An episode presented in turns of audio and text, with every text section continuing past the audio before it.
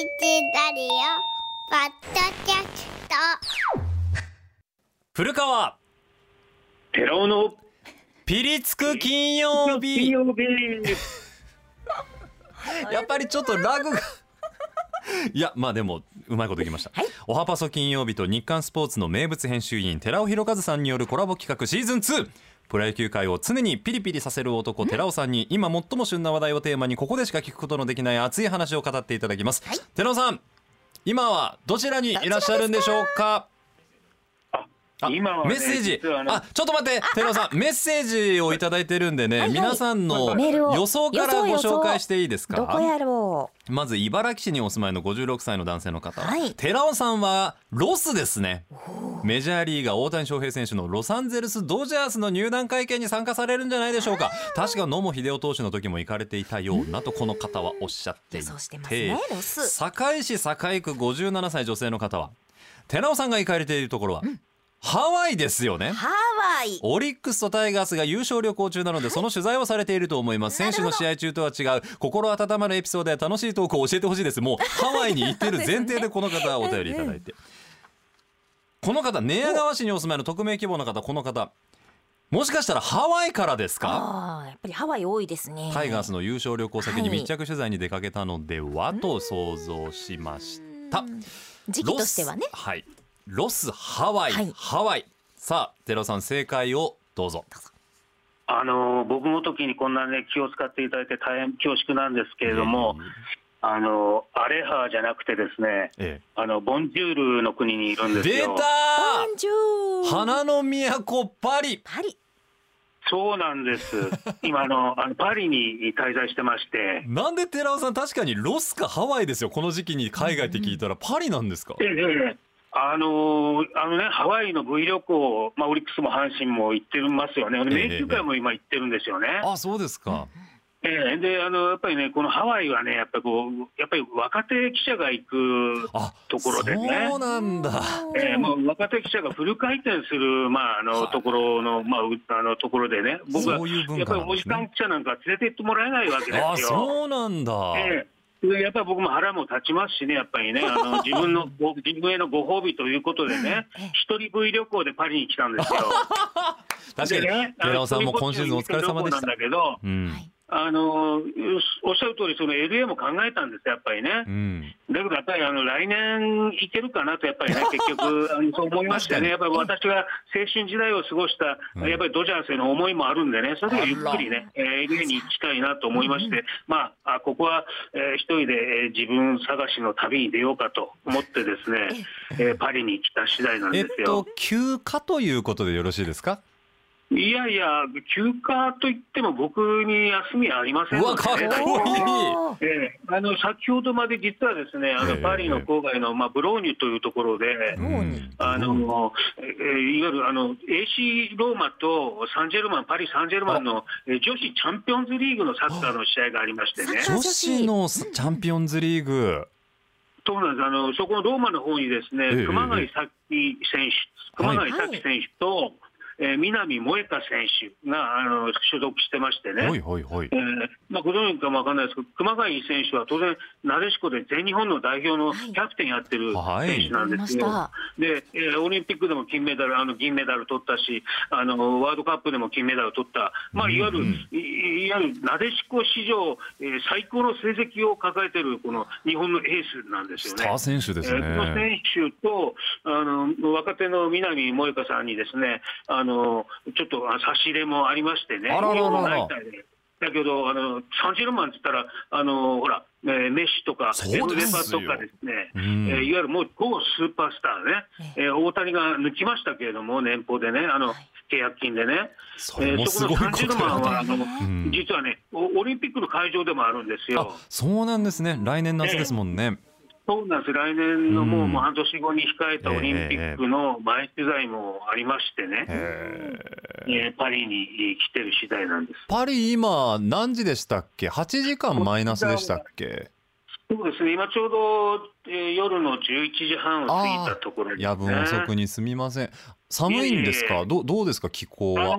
いやねあの、もっとね、すごい凍てつく寒さかなと思ったんですけど、これほどでもなくて、今日夕方の時点でまだ10度を過ぎて、あの超えてましたから。あ、そうなんですか。そんなにむちゃくちゃ寒くはない、ただね、やっぱり街はやっぱりオリンピックを控えてね、インフラ工事とかもところどころで、えー工事をしてると。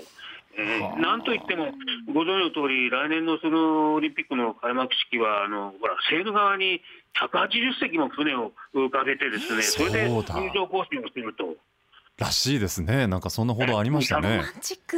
そうなんです、はい。100年ぶりのあのオリンピック、パリオリンピックですから、うん。まさにこうナポレオンもびっくりのですね。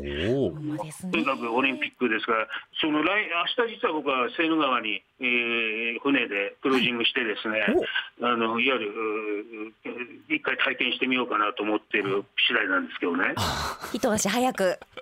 いい日本なの北では初めてでしたよね、こんなことやるんだね。そうですよね。やっぱさすが目の付けどころがもう一歩先二歩先。うん来年のこと。10歩ぐらい先ですね。寺尾さんはね僕ね、ガッチのラジオ聞いてたんだけど、火曜日、はい。向井さんもやっと、ほら、ドラフト会場に行ってたみたいじゃないですか。そうなんですよ。ちょちょで、ね。寺尾さんに会えると思っててっきり入団会見いやにだから古川さんが言ってると聞いてね、G も涙が出るくらい感激しましたよ。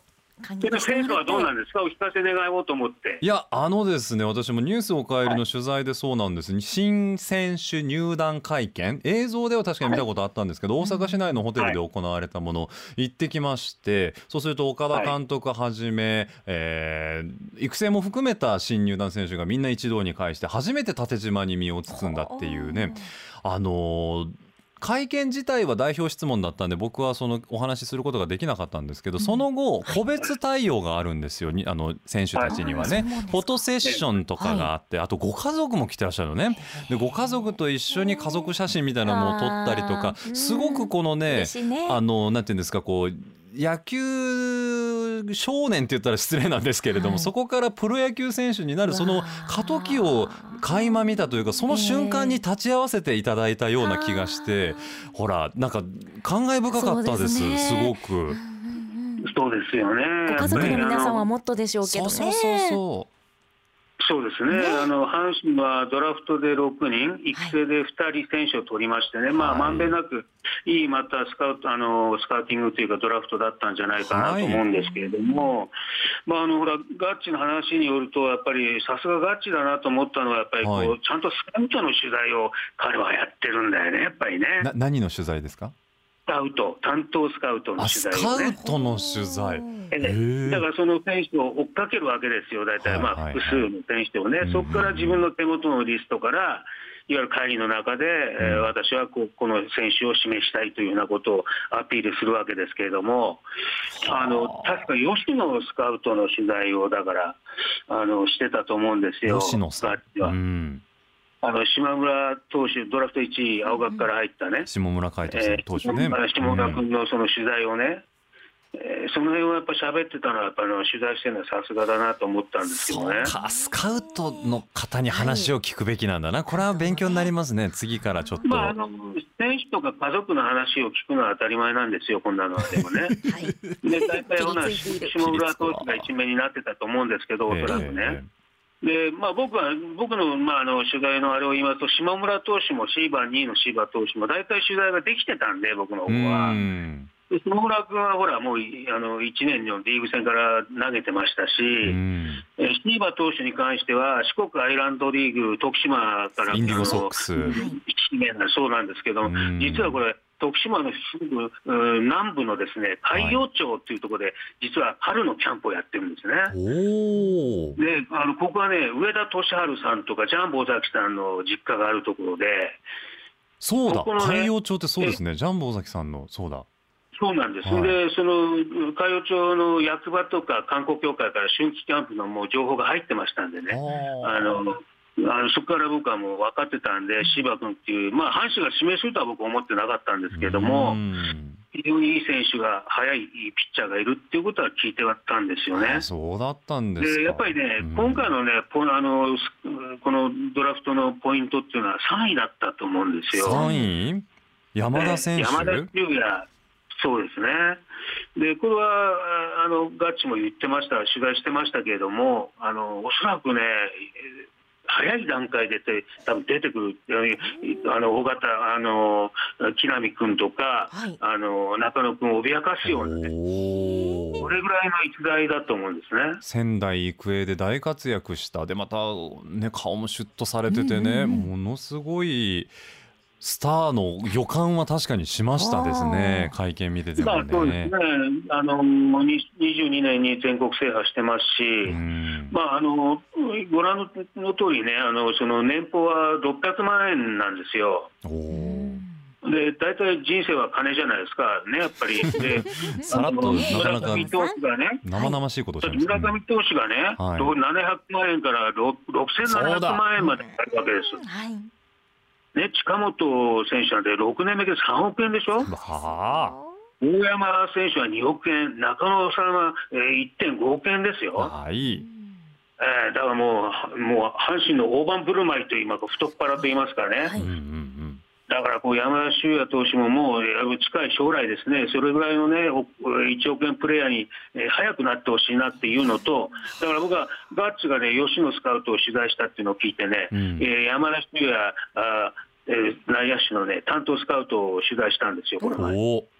おーえー笠井、笠井君っつってね。笠井さん。笠井実元投手でですね、うん。えー青森弘前出身のドラフト1位なんです。へでえ2軍のコーチもやりましてね、うん。であの山田修修也はどうですかって、まあ、ちょっとまだ時間はかかりそうだけど、必ず出てきますから、寺さん、えー見てくださいって言ってましたけど、あこれ、今日ねと、実はラジオでね、うん。ガッチがこれ、すごく評価してたよって言ったら、すごく喜んでました。あそうですかええ。で笠井さんは実はね、僕、なぜ取材したかというと、山田のこともそうなんだけど、うん。2年目の門別の取材あの、はい。担当でもあるんですよ、笠井君は。ええあのピえーピッチャーなんですけどね、あのだからその門別投手のこの期待期待度というかね、えー投球フォームのアドバイスをしてるんですみたいなことを言ってましたから、またこれは次回、いずれあのこの放送で話すことがあるかなとー、思っるん楽してみですね。いやなんかそうなのか。新入団会見の目の付けどころって、はい。僕は選手とご家族かなと思ってたんですけど、ねはい。スカウトも逆に言うとハラハラドキドキ。自分が見抜いてこの人いいですよってこう引っ張り上げた選手が今後どう活躍していくのかっていうのを見守るスタートの場ですもんね。そうなんですよ、あのご両親と同じような気持ち同じような気持ちなんだ。というかね、いわゆる節目というかね、えー、いわゆるプロへのこうスタート地点に立ったね、えー山田修也なんていうのはね、もう葛西スカウト言ってましたけど、2位で消えるんじゃないかって、もうそわそわしてました、緊張してましたって言ってました。確かにそうですよね。あの高校野球の活躍見てればっていうのはありますけど阪神来てくれてよかったですねじゃあね。いや、本当にそうですよ、だかうんらそのね、プロのこう、まあ、鼻の毛といいますかね、出発点に立ったということでね、非常にこう、あのなんかこう、いいいい取材をしたんじゃないかなと僕は思ってましたよ、古川さん。おあありがとうございます。あのシーバ選手とはね、結構お話できたんですよ。ゆっなくり、なんか思いのほかゆっくりお話できて、僕もびっくりしたんですけど、あのシーバ選手その徳島インディゴソックスでってことじゃないですか。僕父親が徳島なんで、比較的徳島は年に何回か行くんですよ。で、美味しい徳島ラーメンのお店で盛り上がりました。どこで盛り上がってんのよ。あそこ行きました？あ、あれですよね。練習場の隣のとこですよね。めっちゃ行きますみたいな感じで。あ、あれ美味しいですよねみたいな。ご飯と一緒に食べたら進むんですよねみたいなんで。確かにでもドラフトの時もこうすごく気さくにインタビュー答えてらっしゃる感じでしたよね、シーバさんそうね結。構大柄でねあのなんかすごく筋骨隆々って感じなんですけど、ええもう人柄は本当に気さくで優しくって人懐っこい出そう。そうそう人気出そうな感じしましたですね。やっぱりそういうなんかこう、選手との共通点をこう見出してこう取材するっていう切り口は多分いいですよね、あらやっぱりね。ありがとうございます。ねえいやいや、だからあの早くね、一軍に、まあ、この下村シーバーっていうのはもう即戦力で岡田さんあ取ってるんで、そうなんですね。うん。ええだからそのその辺はもう、やっぱり新しくチームを変えたいって監督がおっしゃってるんでね、やっぱこの辺はやっぱりこう入競争に入ってくるんじゃないかなと思いますよね。楽しみですよね。こういう期待を胸に次キャンプの取材が待ってるわけですもんね春にはね。そういうことなんそこにまあつながるわけです。だからうん。彼らもそのプロのね、こうようやく出発点というかね、はい。えーメモリアルな日になったんじゃないかなと思いますけど、もう一つ、そのパリに来てる理由、あのちょっと戻りますとね、今日実は私あの誕生日なんですよ、ね。そうだ。ええ。そうなんです。六十で歳ね。還暦。だからあのは二十歳三度目の二十歳なんです三けど。度目の二十歳。か失礼しました。いや僕あのブラピとかジョニー・ディップと同級生でですね。ええ同級生まあ、ディカプリオなんかちょっと年下なんですけれども、ディカプリオは年下。はい。ええだからそれもあって、ちょっとこう、まあ、ちゃんちゃんこだ、なんだ、プレゼントだって言われると、日本で嫌なんで、ちょっと逃げてきたっていうところもあるんです、ね、またそんなで照れ隠し。先ほどね、あのよなでしこのね、熊崎選手と南選手がね、会ってたんですよね。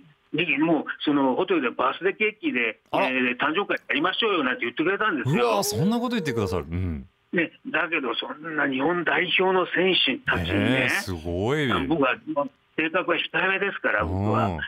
そうですよね。ええだから、そこ存じ上げてあの、あの、だからちょっとお断り、丁重にお断りしてね、ちょっと今、地下鉄に帰ってきたんですよ、これ。一緒にお祝いしたらよかったのに貴重な機会。パリで誕生日祝い。じゃあ来週スタジオでお祝いしましょうね寺尾さん。それ逃げないでくださいねはい。もうとにかくあの未定年未定年ではありませんけど、先取りしてですねえー真実をこう取材をこうありのまま自分の言葉でこれからもあのえーガッチとか古川さんとか伊佐ちゃんにこう迷惑をかけないように何をおっしゃいますやら。前えーまた前向きに取材していきたいと思います。ありがとうございます。エスカルゴの食べ過ぎには注意してください。ありがとうございますどうも。寺尾さんでした。ありがとうございました